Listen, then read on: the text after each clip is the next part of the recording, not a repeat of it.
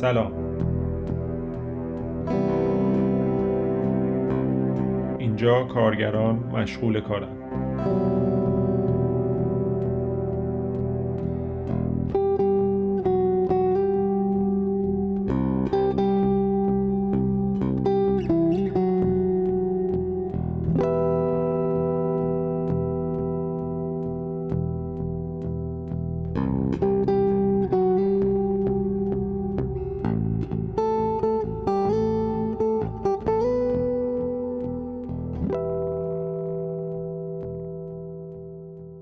روزتون بخیر.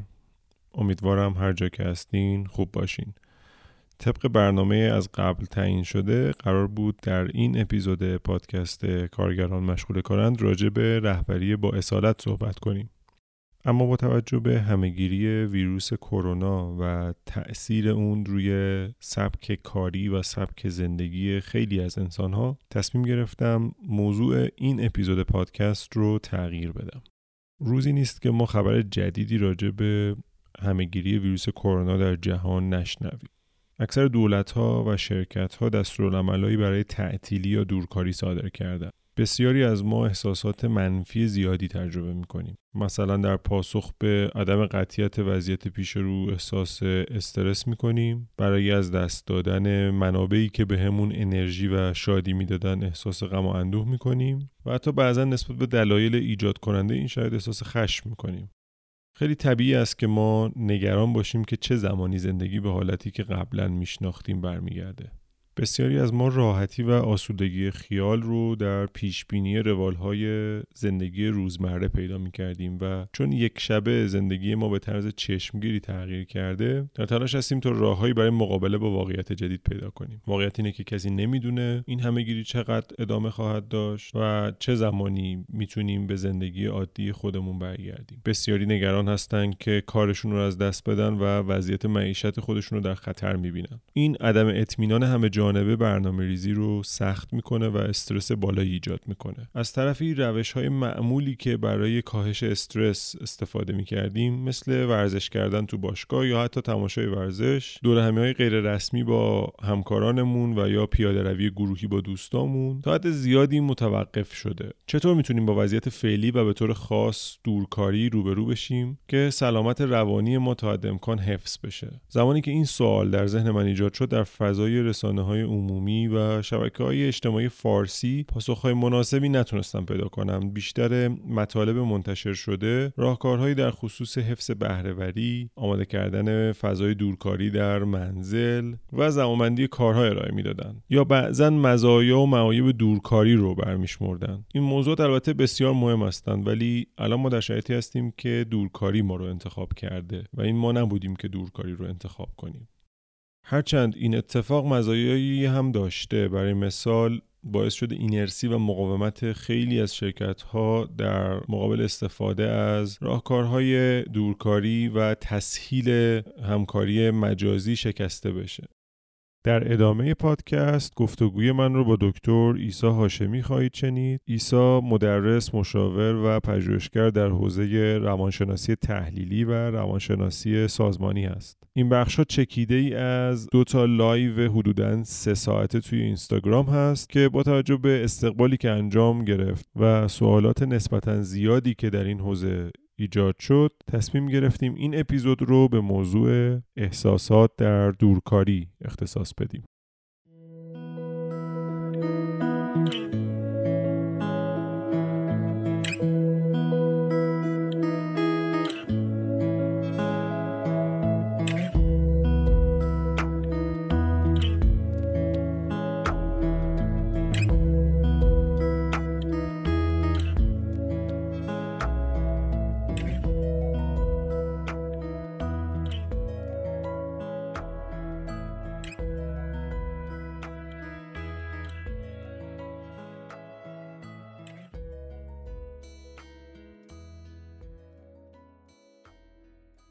سلام عیسی جان، روزت بخیر. امیدوارم خوب باشی. سلام بر سجاد عزیز و مخاطبان گرامی پادکستش و امیدوارم که تو هم روز خوبی رو داشته باشی. هم شب هم روزان تو هم با قرنطینه خوب. بله، البته این روزا دیگه خیلی روز و شب معنایی نداره برای اکثر ما. بله دقیقاً، فضای تاریک، یعنی فضای داخل خونه است و یه آفتابی میچرخه و بعد بایسته یه چرخی بزنیم و دوباره برگردیم بشینیم سر جای اولمون. خیلی عالی. توی لایوی که توی اینستاگرام با هم داشتیم و راجع به احساسات توی دورکاری صحبت میکردیم، بحثمون کشیده شد به تیپ‌های شخصیتی، راجع به MBTI صحبت کردیم، راجع به آرکیتایپ‌های بلند صحبت کردیم. اگر موافقی توضیح مختصری راجع به این متدهای تیپ شناسی به شنونده‌های ما بده و بعد بریم سراغ موضوع دورکاری. ببین، اصل تیپ شناسی و اصل آرکیتایپ در واقع برگرفته از یک نگرش تو حوزه روانشناسیه که ما برای اینکه بتونیم، علاوه بر اینکه خلاصه سازی می‌کنیم یک مجموعه از رفتارها، علایق، گرایش و احساسات رو، در کنارش می‌تونیم یک تحلیل عمیق‌تری رو هم داشته باشیم. در واقع یه مدل کدینگیه که توی حوزه روانشناسی تحلیلی اتفاق میفته و مراجع مختلف یا سورس‌های متنوعی رو داره. این کدینگ میتونه بر اساس داستان‌های اسطوره‌ای باشه، میتونه بر اساس داستان‌های مدل فری تیل ها باشه، میتونه بر اساس داستان‌های بروز باشه و هر کدوم از اینها یه متدولوژی، یک خروجی مشخص و یک در واقع رویکرد متفاوتی داره. بعضی از این تیپ شناسی‌ها به سمت سفر زندگی پیش میره، یعنی مثلا مراحل مختلف زندگی، مراحل رشد و بلوغ فرد رو بررسی میکنه. بعضی از این تیپ شناسی ها به تیپ شخصیتی نگاه میکنه، به داستانهای اسطوره‌ای مربوط به اون نگاه میکنه. اما به شکل کلی یک کدینگیه که برگرفته است از یک سری از مدل ها، برای اینکه علاوه بر اینکه خلاصه سازی بکنه یا در واقع یک پکیج خوبی رو بسازه از یک سری مجموعه افکار، احساسات و نگرش ها، بتونه یک تحلیل عمیق‌تری رو ارائه بده. حالا در این میان بنیانگذار این مدل رو بسیاری از روانشناسان تحلیلی کارل گوستاو یونگ میدونن و در واقع فضای روانشناسی تحلیلی با نگرش او و با ایده او دچار تحول میشه. البته خیلی هاشون هم اصلا مبدع حوزه روانشناسی تحلیلی رو یونگ میدونن و در واقع اصلا باب این مدل فکر کردن رو او گشود. توی این حوزه، در حوزه روابط کاری، یه تیم تحقیقاتی میان، خیلی هم چندین سال پیش هم هستم، اشاره میکنم به بحث MBTI، که میان از 4 بعد یا 4 در واقع بردار رفتاری استفاده میکنن و آدمها رو به 16 تیپ تقسیم بندی میکنن. بر اساس این مدل یه بردار هست که انسانها رو بر اساس برونگرا یا درونگرا بودن طبقه بندی میکنه. یعنی میگه ما در محور بیرونی یا در بعد بیرونی یا آدم‌هایی هستیم که از بیرون انرژی میگیریم و به سمت درون میبریم، یا آدم‌هایی هستیم که از درونمون انرژی میبریم به سمت بیرون. این نگرش طبیعتاً نگرش مطلق تو آدم‌ها نیست، یعنی اینطور نیستش که 0 و 1 باشه، یعنی یا تو یا برونگرایی یا درونگرایی، یه حد میانه‌ای داشته باشه و یک حد در واقع وسطی رو هم به خودش اختصاص بده. بردار بعدی بردار شمی حسیه، یعنی در واقع آدم‌هایی هستن که فرایند تحلیل اطلاعاتشون یا بر اساس شهودشونه یا بر اساس حسشونه. یعنی چی؟ یعنی یه وقتایی منطق به قول انگلیسی‌ها یه چیزی باید make sense بکنه. اگر make sense داره میکنه یعنی یه منطقی پشتشه، یه 2 تا 4 تایی پشتشه. برای یه عده دیگه این چیزی که ما داریم میگیم در مورد اینکه میک سنس میکنه یا میک سنس نمیکنه تبدیل میشه به یک شهود، یعنی اونها یه شهودی رو دارن و بر اساس اون شهود قضاوت میکنن یا اطلاعاتشون رو تحلیل میکنن. این هم یه بردار دومیه. بردار سوم فکر میکنم خیلی ها تو حوزه روانشناسی باش آشنا هستن. بردار سوم بردار عقلانیت و احساسات، اون چیزیه که در واقع ما در هسته مرکزی تحلیلمون یا گرایش داریم بر اساس تفکرات عقلانیمون، ساتفولمون یا بر اساس فیلینگمون و احساساتمون. بردار چهارم یه ذره علاوه بر اینکه درونی تره، برگرفته از یک سری رفتارهای خروجی هم هست. یعنی در واقع صحبت از این میکنه که آدم‌ها یا ادراک کنندن یا قضاوتگرن یا پرسیوینگن یا جاجینگ دارن توشون. اینجا معنیش چیه؟ معنیش این هستش که آدم‌هایی که پی بیشتری دارن، یعنی آدم‌هایی که ادراک بیشتری دارن، برای به جنبندی رسیدن نیازمند دیتا و اطلاعات بیشتری هستن. از اون طرف آدم‌هایی که جاجینگ بیشتری دارن اکشن اورینتدن، در واقع ریزالت اورینتدن، زودتر میخوان به نتیجهشون برسن یا حداقل در تصمیم سازیشون سریعتر و قاطعانه تر عمل میکنن. اگه دقت کنی این هم بر اساس اون صحبتی که با هم کردیم، این هم یه لایف استایله، هم یه درجه عمقی داره و همین که توی این بعد چهارم یه در واقع یه خروجی هم داره اتفاق میفته، یه بروندادی هم داره توی این جریان دیده میشه. این بعد چهارم از اون بعداییه که خیلی عمق داره و توی حوزه در واقع شناخت شخصیت خیلی ریشه‌ایه.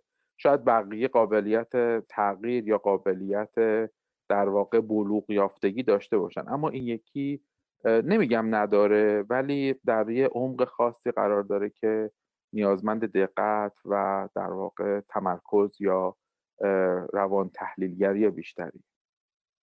خیلی هم عالی. یه نکته‌ای که شاید کمک بکنه به شنونده هامون برای درک بهتر از تیپ‌های MBTI، یک مثالی رو خود دفترچه راهنمایی که بعد از دادن تست MBTI بهتون میدن زده و اونم اینه که اینها ترجیحات ما هست دیگه، یعنی ممکنه که ما از اون طیف مخالف هم استفاده کنیم. مثالی که میزنه میگه با دستی که همیشه امضا میکنید امضا کنید و بعدش هم با دست مخالف امضا بکنید. ما با هر دو دست میتونیم امضا بکنیم، ولی نکته اینه که اگر راست دست هستیم برای مثال با دست راست امضا میکنیم، خیلی حس طبیعی تری داریم، بهش فکر نمیکنیم، انرژی و وقتی نمیذاریم راجبش و بدون هیچ توجه خاصی امضا میکنیم. ولی وقتی که داریم از دست چپ استفاده میکنیم یکم حالت غیر طبیعی داره، باید حتما بهش فکر بکنیم و شاید یکم هم کودکانه به نظر برسه نتیجهش. دقیقاً. و وقتی که این مدلی باشه، در واقع اینکه ما هر دو تا طیف رو داریم، حالا درصد حدود، یعنی بالاخره تو امضا با دست غیر قالبت رو که انجام میدی شکلای کودکانه از توش در میاد، همون اندازه نشون میده که بالاخره یه درصدی از اون ویژگی هم در تو وجود داره، نمیتونیم صفر و صدیش بکنیم. این خیلی مهمه، یعنی مثلا بچه‌هایی که میرن آزمون MBTI رو میدن و تیپشون این در میاد، این درصد در واقع آماری معنا داره، معنیش این نیستش که اینا قطعا اون تیپو دارن و ضدشو ندارن. که خب البته توی MBTI تحلیل‌های متنوعی میشه انجام داد، در واقع بر اساس این که بفهمیم کدوم مرکز تمرکز فرده، کدوم سایه فرده. خب این دیگه میره توی جزئیات تحلیل MBTI، اما کلیتش انگار یه جواب آزمایش در واقع پرسونالیتی به آدم میده که توی هر لحظه یا توی اون شرایطی که توش هست چه احساسی چه افکاری داره. نقد آکادمیکی که به MBTI واردن هم من باید بگم، اونم این که در واقع MBTI، چون ببین مبنای تعریفش این 4 تا بعده، MBTI تستیه که از نظر آکادمیک نتونسته اینترنال کانسیستنسی، یعنی در واقع اتصال داخلی یا قابلیت اتکای داخلی خودش رو اثبات کنه. به چه معنا؟ به این معنا که آدم ها ممکنه در شرایط مختلف توی مسیر زندگیشون تیپشون تغییر کنه. از نگاه تحلیلی این موضوع اتفاقا موضوع خوبیه، یعنی موضوع درستیه که آدم ممکنه که مثلا 18 سالگیش یه تیپی داشته باشه، 25 سالگیش یه تیپ دیگری داشته باشه، 30 سالگیش یه تیپ دیگری داشته باشه. اما از نظر آکادمیک یا از نظر تحلیل آماری، از نگاه خیلی خشک منطقی آماری، این موضوع نقطه ضعف تست محسوب میشه. که خب حالا اینجا بین در واقع کارشناسان آمار و روانشناسان و مخصوصا روانشناسان حوزه صنعتی سازمانی اختلاف نظر زیاده. بعضی‌ها معتقدن این اتفاقا یک مزیت، این یکی از نکات خوب این تست، یه دیگه معتقدن نه، اگر اینطوری باشه قابل اعتماد نیست، قابل اتکا نیست. اما کلیتی که میشه در مورد تست گفت اینه که این تست میتونه به شما بگه در لحظه، در این شرایطی که هستید، حالا این شرایط ممکنه 5 ساله باشه، ممکنه 10 ساله باشه، ممکنه بر اساس تجربیات زندگیتون باشه، ولی در این لحظه چه تیپی هستید؟ از میون این 16 تا مثلا ESTJ هستید، INFP هستید، ای و آیتون در تناقضه، اس قوی دارید، اف قوی دارید. ما الان توی ادامه گفتگومون که با سجاد میخوایم صحبت کنیم معمولا هی اشاره ها به این حروف میکنیم دیگه، که مثلا پی بالا، جی پایین، یا مثلا ای بالا، آی پایین، کدوم و کدوم بعد رو داریم در موردش صحبت میکنیم. هر کدوم از اینا هم بر اساس مدل MBTI که کتابش رو فکر کنم سجاد تو میتونی معرفی بکنی، یه سری پیشنهادهای شغلی هم بهشون شده. اصلا علت این که MBTI یکی از تستاییه که تو حوزه در واقع talent acquisition و مدیریت منابع انسانی مورد استفاده قرار میگیره، بحث این هستش که خب برای هر کدوم از تیپ‌ها یه سری شغلای متناسب پیشنهاد میشه و بر اساس اون الگو میتونن راحت طبقه بندی مشاغل رو طراحی بکنن و اون رو هم پیاده بکنن. خب البته در واقع تست‌های در این زمینه تست‌ها هم باز زیاده، مثلا تست دیسک هم هست، تست‌های متنوع زیادی. اما به نظر من MBTI یه ریشه خوبی داره و یه در واقع قدرت تحلیل بالایی رو به ما میده. حالا میتونیم در موردش با هم دیگه گفتگو. بله خیلی هم عالی. یه نکته‌ای که راجع به MBTI پس میشه گفت اینه که شاید یک برشی از شخصیت فعلی ما رو داره نشون میده تا اینکه یک چیز با ثبات باشه. یعنی شاید در 10 سال آینده ما یه تیپ دیگری داشته باشیم، تغییراتی یعنی داشته باشیم. توی 10 سال قبل هم همینطور ممکنه متفاوت باشه. بله دقیقاً. خیلی هم عالی.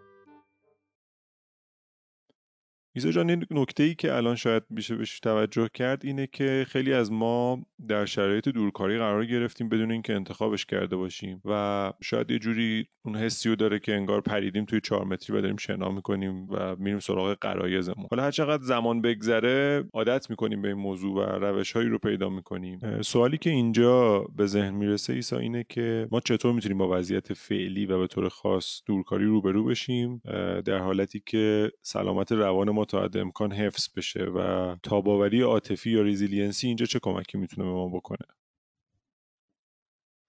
ببین، اولین قدمی که در این زمینه میشه برداشت و مبحث بسیار مهمی هست این هستش که ما بدونیم این موضوع مختص به یک نقطه جغرافیایی یا یک مدل سبک زندگی نیست. همه ما صرف نظر از مختصات جغرافیاییمون، صرف نظر از علایقمون، صرف نظر از شغلمون، صرف نظر از سبک زندگیمون تو این موضوع درگیر هستیم و با هم هستیم و در کنار هم دیگه داریم این تجربه رو پی میگیریم یا در واقع پیش میبریم. این موضوع دونستنش یک درجه از نگرانی و اضطراب رو برای فرد ایجاد میکنه، اما در کنار همون درجه نگرانی از اضطراب به دلیل اینکه این قابلیت رو ایجاد میکنه که ما به اشتراک بذاریم، یعنی درد مشترک رو در نظر بگیریم، قدرت تاباوری ما رو هم بیشتر میبره. در واقع قدرت تاباوری ما رو بیشتر میکنه. در واقع ما تو این درد تنها نیستیم. خب اولین المان تاباوری اینه که متوجه میشیم که ما این دردی رو که داریم درش تنها نیستیم. خب اینجا کمک میکنه به ما که بتونیم برای قدم‌های بعدی تاباوری حرکت بکنیم. یکی از اون چیزایی که وجود داره اینه که بدونیم اگر استرس داریم طبیعیه. چرا؟ چون روان ما نسبت به هر تغییری مقاومت نشون میده و ما نسبت به هر تغییری واکنش نشون میدیم. حالا چه این تغییر مسیر رفت و آمد روزانه‌مون صرف نظر از اینکه کرونا داریم یا کرونا نداریم باشه، یا اپلیکیشن جدیدی که شرکت داره استفاده میکنه باشه، یا تغییر سبک زندگیمون و در واقع تعریف دورکاری به زندگی ماست. در واقع ما به شکل در واقع ساختارمندی نسبت به هر تغییری واکنش نشون میدیم و واکنشمون هم معمولا توأم هم با اضطراب، استرس، نگرانی، مقاومت، خشم و جنس عواطفی از این گونه است. خب حالا قدم بعدی که برداشته میشه اینه، حالا که به اشتراک گذاشتیم، حالا که فهمیدیم هممون در این در واقع سهیم هستیم و در کنار هم هستیم، قدم بعدی که برمیداریم اینه که میایم از عنصر امید و مثبت اندیشی استفاده میکنیم. این عنصر امید و مثبت اندیشی عنصر در واقع فیکی نیست، عنصر تصنعی نیست. معمولا افرادی که تاباوری قوی دارن افرادی هستن که از دل این ترس امید رو خلق میکنن، نه با مقاومت کردن از ورود به این ترس یک امید تصنعی رو خلق میکنن. خیلی وقتا فرقش رو شما میتونید تو نگرش آدما در مواجهه با این سختی‌ها ببینید.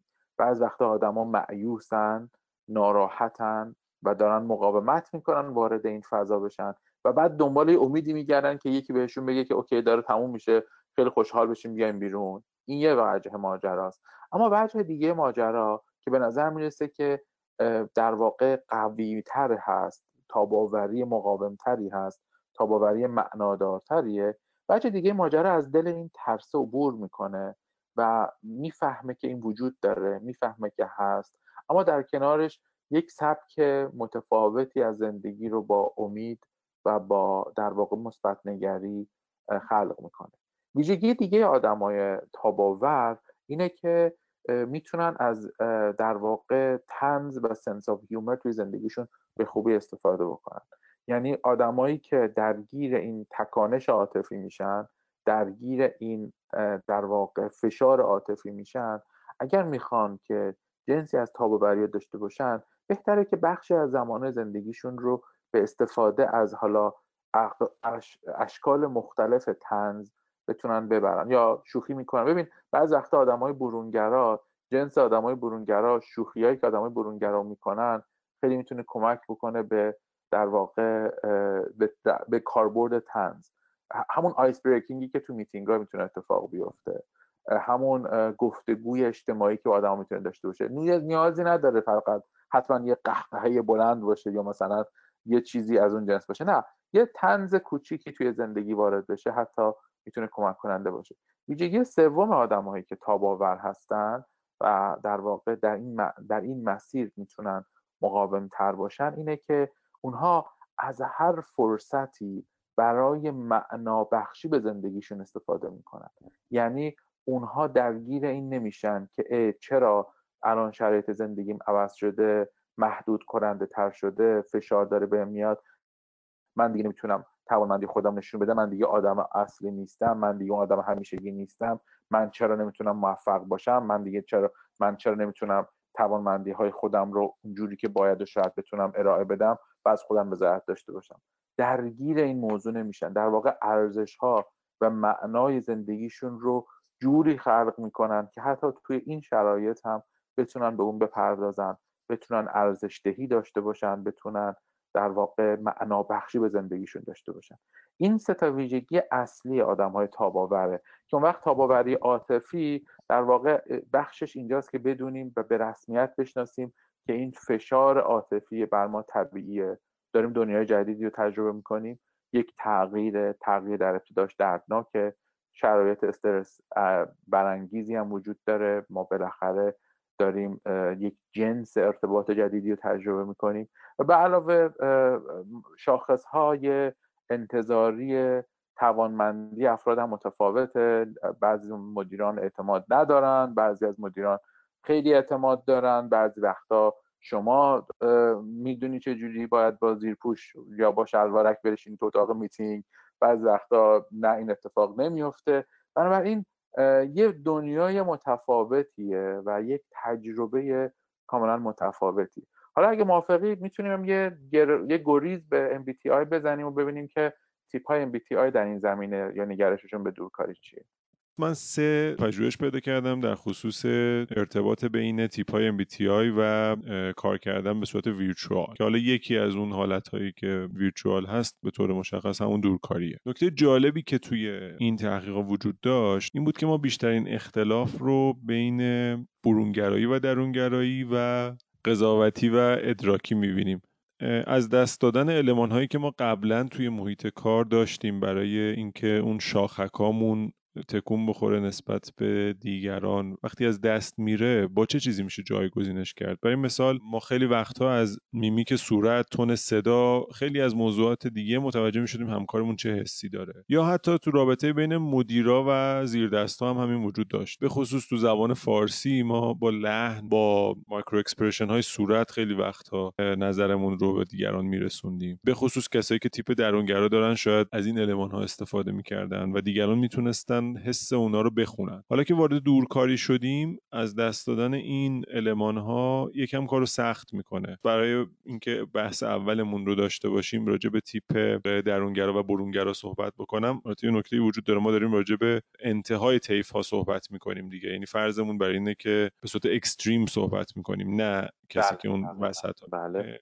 نظراتی که درونگراها بعد از تجربه دورکاری داشتند، آیتم هایی که خیلی توش بولد بوده و اختلاف داشته با بقیه تیپ ها این بوده: استرس کمتری دارن، از تنهایی لذت میبرن، بیشتر مشغول کارشون هستن و سازماندهی بهتری دارن. اون سر طیف برونگراها بیشترین چیزی که گفتن این هست که احساس انزوا میکنن، احساس تنهایی میکنن و دلشون برای اینکه به طور غیر رسمی با دیگران صحبت کنن تنگ شد. و همونطور که میبینیم یه اختلاف زیادی وجود داره. شاید بشه گفت یه تیپی انگار اینجا استقبال کرده از دورکاری به نوعی و یه تیپ دیگه مشکل پیدا کرده توی پذیرش این موضوع. درونگراها و برونگراها رو چطور می‌بینی توی اینکه بتونن بهتر دورکاری رو تجربه کنن یا تجربه بهتری بسازن؟ ببین، چالش اصلی درونگرا و برونگراها، و اگر فقط هم داریم این بردار رو نگاه می‌کنیم، اینه که در واقع ورودی‌هاشون دچار تغییر شده. چون آدم‌های درونگرا غیر از کانتکست جلسه به در واقع همونجوری که خودت گفتی به نان وربال های جلسه هم دقت میکنن، به المان های غیر گفتاری جلسه هم دقت میکنن، خب، و اونها رو بررسی میکنن. و یا حتی برونگراها حواشی جلسه براشون جذاب‌تره، پذیرایی چی داریم، کی میاد، یه جو کم بگیم با هم بخندیم، اسمس جدید چی برات اومده، حالا تو چی میگی، اون چی میگه، خب. و این هر کدومش یک شکلی از در واقع نگرش های آدم هاست برای اون تغذیه شدنه. حالا هر دو جنبه در ابعاد مختلفی در واقع ورودیشون محدود شده. خب اگر فرض کنیم دورکاری رو محدود کنیم به ویرچوال تیم ها، چون بعضی از دورکاری ها فقط تسک اورینتده یا ایمیلیه، در واقع فرد فقط محدود به یه سری کارهایی که باید انجام بده. حالا ممکنه هفته یه بارم فقط یه میتینگ در واقع لایو وجود داشته باشه یا آنلاین دور هم جمع بشن و در این زمین حرف میزنن. اما اگر یه ترکیبی از اینا در نظر بگیریم، برای هر دو طرف محدود کننده است. برای برونگراها محدود کننده است از یه جنبه، اونم این که ارتباطاتشون محدود شده، فقط با یه اسکرین و با یه وبکم در ارتباط میگیرن و نمیتونن با کل تیم صحبت کنن. برای درونگراها هم یک جنس دیگری محدود شده، اونم این که درسته که تسک ساده است، درسته که کار شفافه، درسته که کسی کاری به کارت نداره، اما ورودی ها و در واقع اطلاعات که خب اینجا ربطی به پی هم پیدا میکنه ها، اما ورودی ها و اطلاعاتی که داره وارد میشه اطلاعات محدود شده ایه.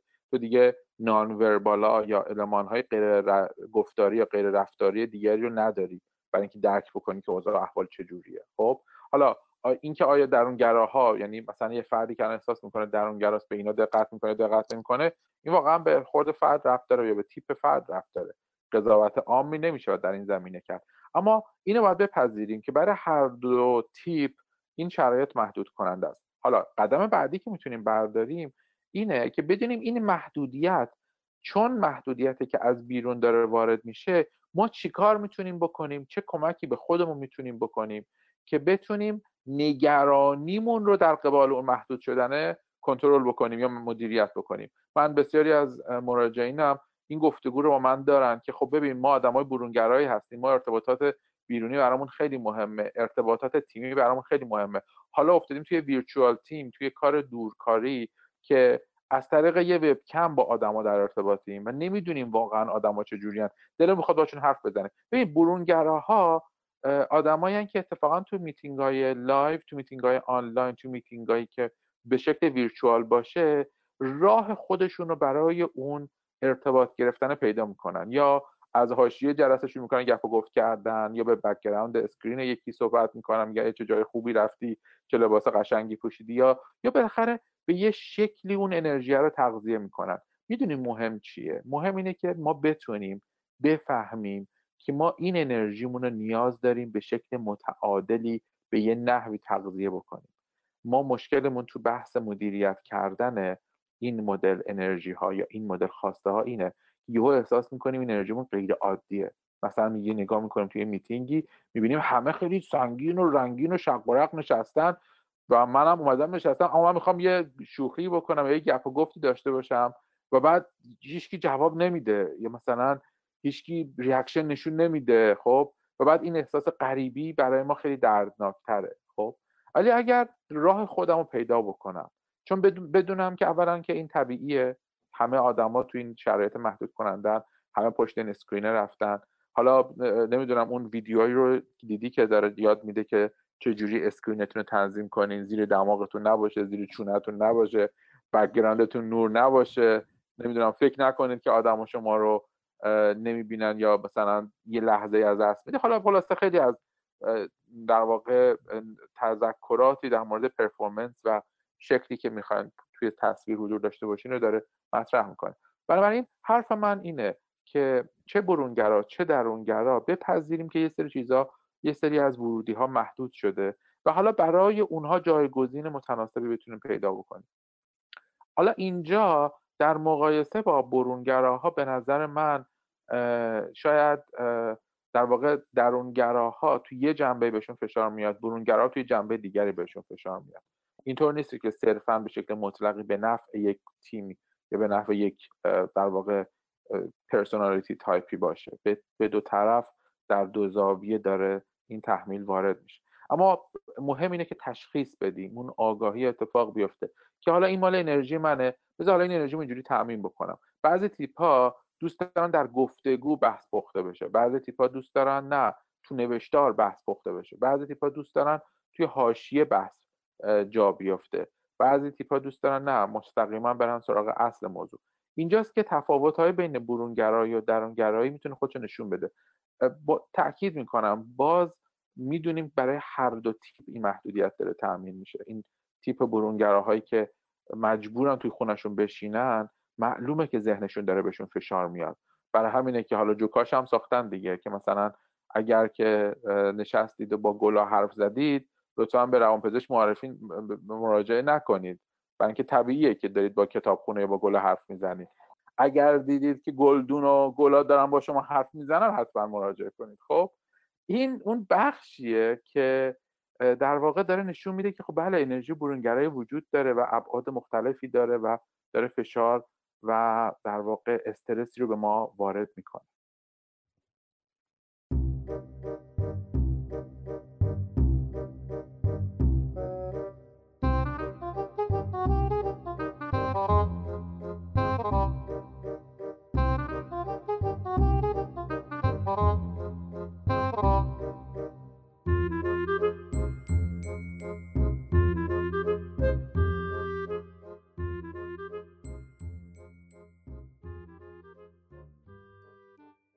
یه نکته جذاب دیگه‌ای که توی این گزارش ها من دیدم اختلافیه که ما بین تیپ‌های قضاوتی و ادراکی داریم. نکته‌ای که وجود داره راجع به بعد 4 ترجیحات MBTI اینه که ما توی تیپ‌های قضاوتی و ادراکی انگار یک سبک زندگی رو می‌بینیم و شاید جزء اون ابعادی باشه که تغییرش هم خیلی سخت، یه جوری روی اون عینکی که می‌زنیم و زندگی رو باهاش می‌بینیم تاثیرگذاره. اگه آیتم‌هایی که توی این گزارش اومده رو مرور کنیم، اونها هم نکات جالبیه. کسایی که تیپ قضاوتی داشتن، تجربه‌ای که تو دورکاری داشتن این بوده که بهره‌وری بالاتری داریم، بیشتر به کارمون مشغول هستیم و سازماندهی بهتری داریم. از اون طرف کسایی که تیپ ادراکی هستند، آیتم هایی که بیشتر اشاره کردن اینه که چیزی که در شرکت اتفاق میفته رو ازش اطلاعی نداریم و دلمون برای اون شرایط غیر رسمی که به وجود داشت در کار و میتونستیم صحبت کنیم و گپ بزنیم هم تنگ شده. اینجا شاید مشخص باشه که انگار تیپ ادراکی زمانی که وارد دورکاری میشه، شاخکاش دیگه اون دیتاهایی که لازم بوده رو نمیتونه از محیط کار بگیره و کار کردن با یک مدیر قضاوتی سخت‌تر هم شده باشه برای کسی که با تیپ ادراکی داره پیش میره. ددلاین ها رو باید رعایت بکنه و اگر در محیط کار بود شاید راحت‌تر میتونه زمان بخره، میتونه توجیهات بهتری داشته باشه، ولی خب الان دیگه تمام اون اطلاعات از بین رفته. ببین همون جوری که خودت گفتی این دوتا یک لایف استایلن. خب در واقع تیپ ادراکی مدل فکریش این هستش که من برای به جمع‌بندی رسیدن نیازمند اطلاعاتی بیش از اطلاعات روی میز یا کانتکست روی میز دارم، یا نیازمند داره این هستم که دامنه اطلاعات ورودی گسترش پیدا بکنه، یا نیازمند این هستم که با صبر کردن ببینم شرایط چگونه حرکت میکنه، در واقع یه تحلیلی از موقعیت داشته باشم، یا نیازمند یک تحلیل ریسک یا تحلیل ریسک منطقی تر با جزئیات بیشتری از موقعیت هستم. در مقابل تیپ قضاوتگر برای به جمع‌بندی رسیدن به یک سلسله سرفصل‌های مشخصی نیاز داره و وقتی که اونها اتفاق بیفته به سرعت به جمع‌بندی میرسه یا به سرعت حکم خودش رو صادر میکنه. مدل دورکاری همون جوری که تو گفتی و توی گزارش MBTI هم موجود داره، به نظر میرسه توی این مدل، حالا برعکس تیپ‌های برونگر و درونگره که محدودیت دو طرفه بود، اما این مدل در واقع دورکاری برای تیپ قضاوتگر نفع بیشتری رو ایجاد کرده. در واقع اونها راحت‌تر میتونن به جنبندیشون برسن.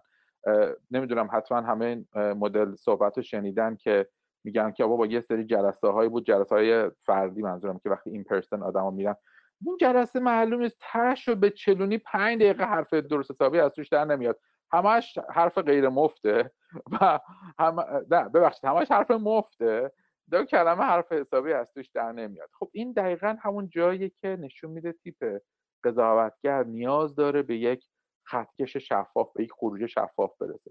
کانتکست کار ویرچوال، کانتکست دورکاری، چون از اون حاشیه ها میکاهه و حاشیه ها رو از بین میبره، برای افراد قضاوتگر خیلی خوبه. چرا؟ چون به سرعت، شفاف، مشخص، این خواسته است، این خروجیه، این فراینده و اونا میتونن به جنبندی برسن.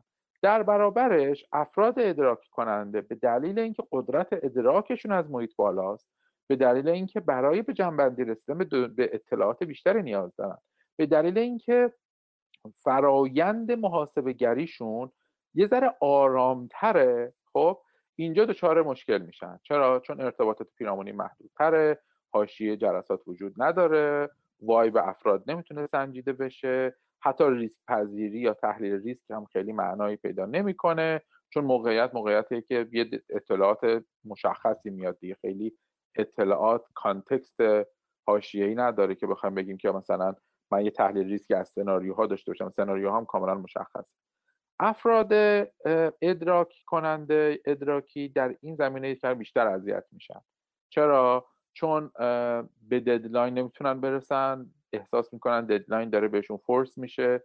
اگر مدیرشون درکی از این نداشته باشه که بابا این آدم در قالب خودش، توی پیس خودش، به قول امریکایی پیس میگیم، در واقع در قالب خودش، توی شتاب خودش، توی مدل خودش داره پیش میبره و تو یه ذره منعطف باش در قبال این ددلاینه، اون وقتی میتونه کمک بکنه.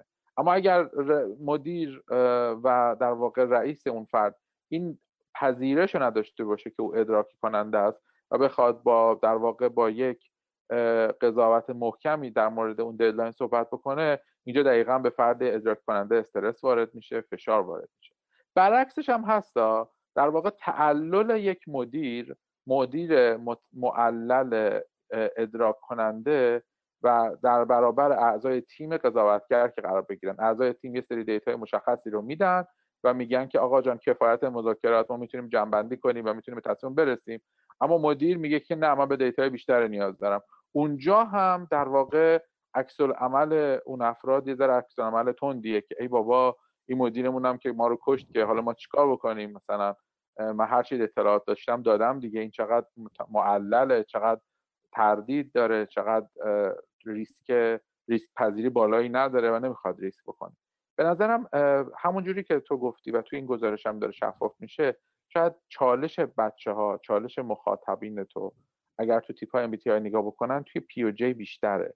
در واقع به جی تایپ ها میشه گفتش که در محیط عادی، یعنی حتی در شرایط دورکاری هم نباشیم، این تعارض وجود داره دیگه. الان شاید دورکاری کم تشدید کنه موضوع رو.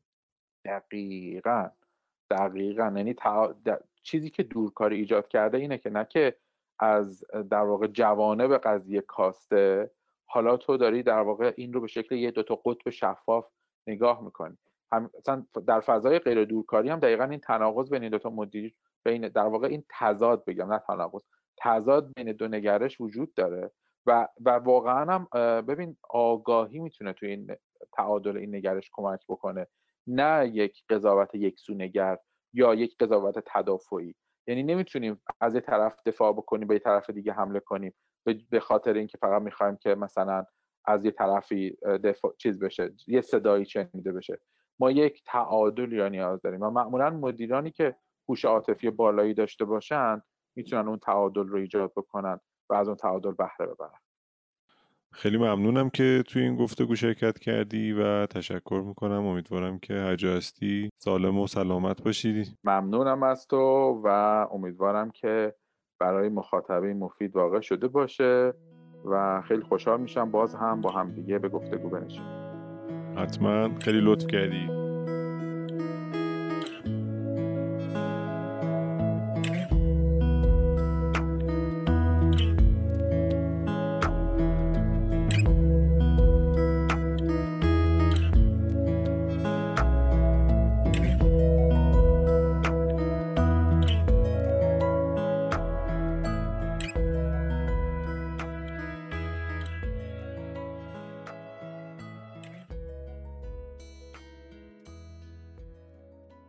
اگر علاقه‌مند هستید در مورد MBTI بیشتر بدونید، کتاب‌ها و دوره‌های آموزشی نسبتاً فراوانی ارائه شده که میتونید مطابق سلیقه و سبک یادگیری خودتون انتخاب کنید. پیشنهاد من کتاب Do What You Are هست، نوشته پاول تایگر و باربارا بارون، که به فارسی به عنوان شغل مناسب شما چاپ شده. مزیت این کتاب این هست که در این حالی که برای کسایی نوشته شده که با شخصیت شناسی MBTI آشنا نیستن، بعد از شرح MBTI در مورد تطبیق شخصیت و موقعیت شغلی هم اطلاعات خوبی ارائه میکنه. در پایان به خاطر داشته باشید که تجربه استرس و احساسات منفی میتونه عواقب مثبتی هم داشته باشه. افرادی که تجربه زندگی در شرایط دشوار رو پشت سر میگذارن معمولاً موفق میشن تاباوری عاطفی بالاتری در خودشون ایجاد کنن و مطمئناً برای برخی از ما در آینده زندگی به طور پرمعناتر و هدفمندتری از سر گرفته میشه. امیدوارم در طول همهگیری از نظر روانی قوی بمونیم و بتونیم از این تجربه در جهت تحول و رشد استفاده کنیم. ممنون از همه شما که پادکست رو گوش میکنید، حمایت میکنید و به دیگران پیشنهاد میکنید.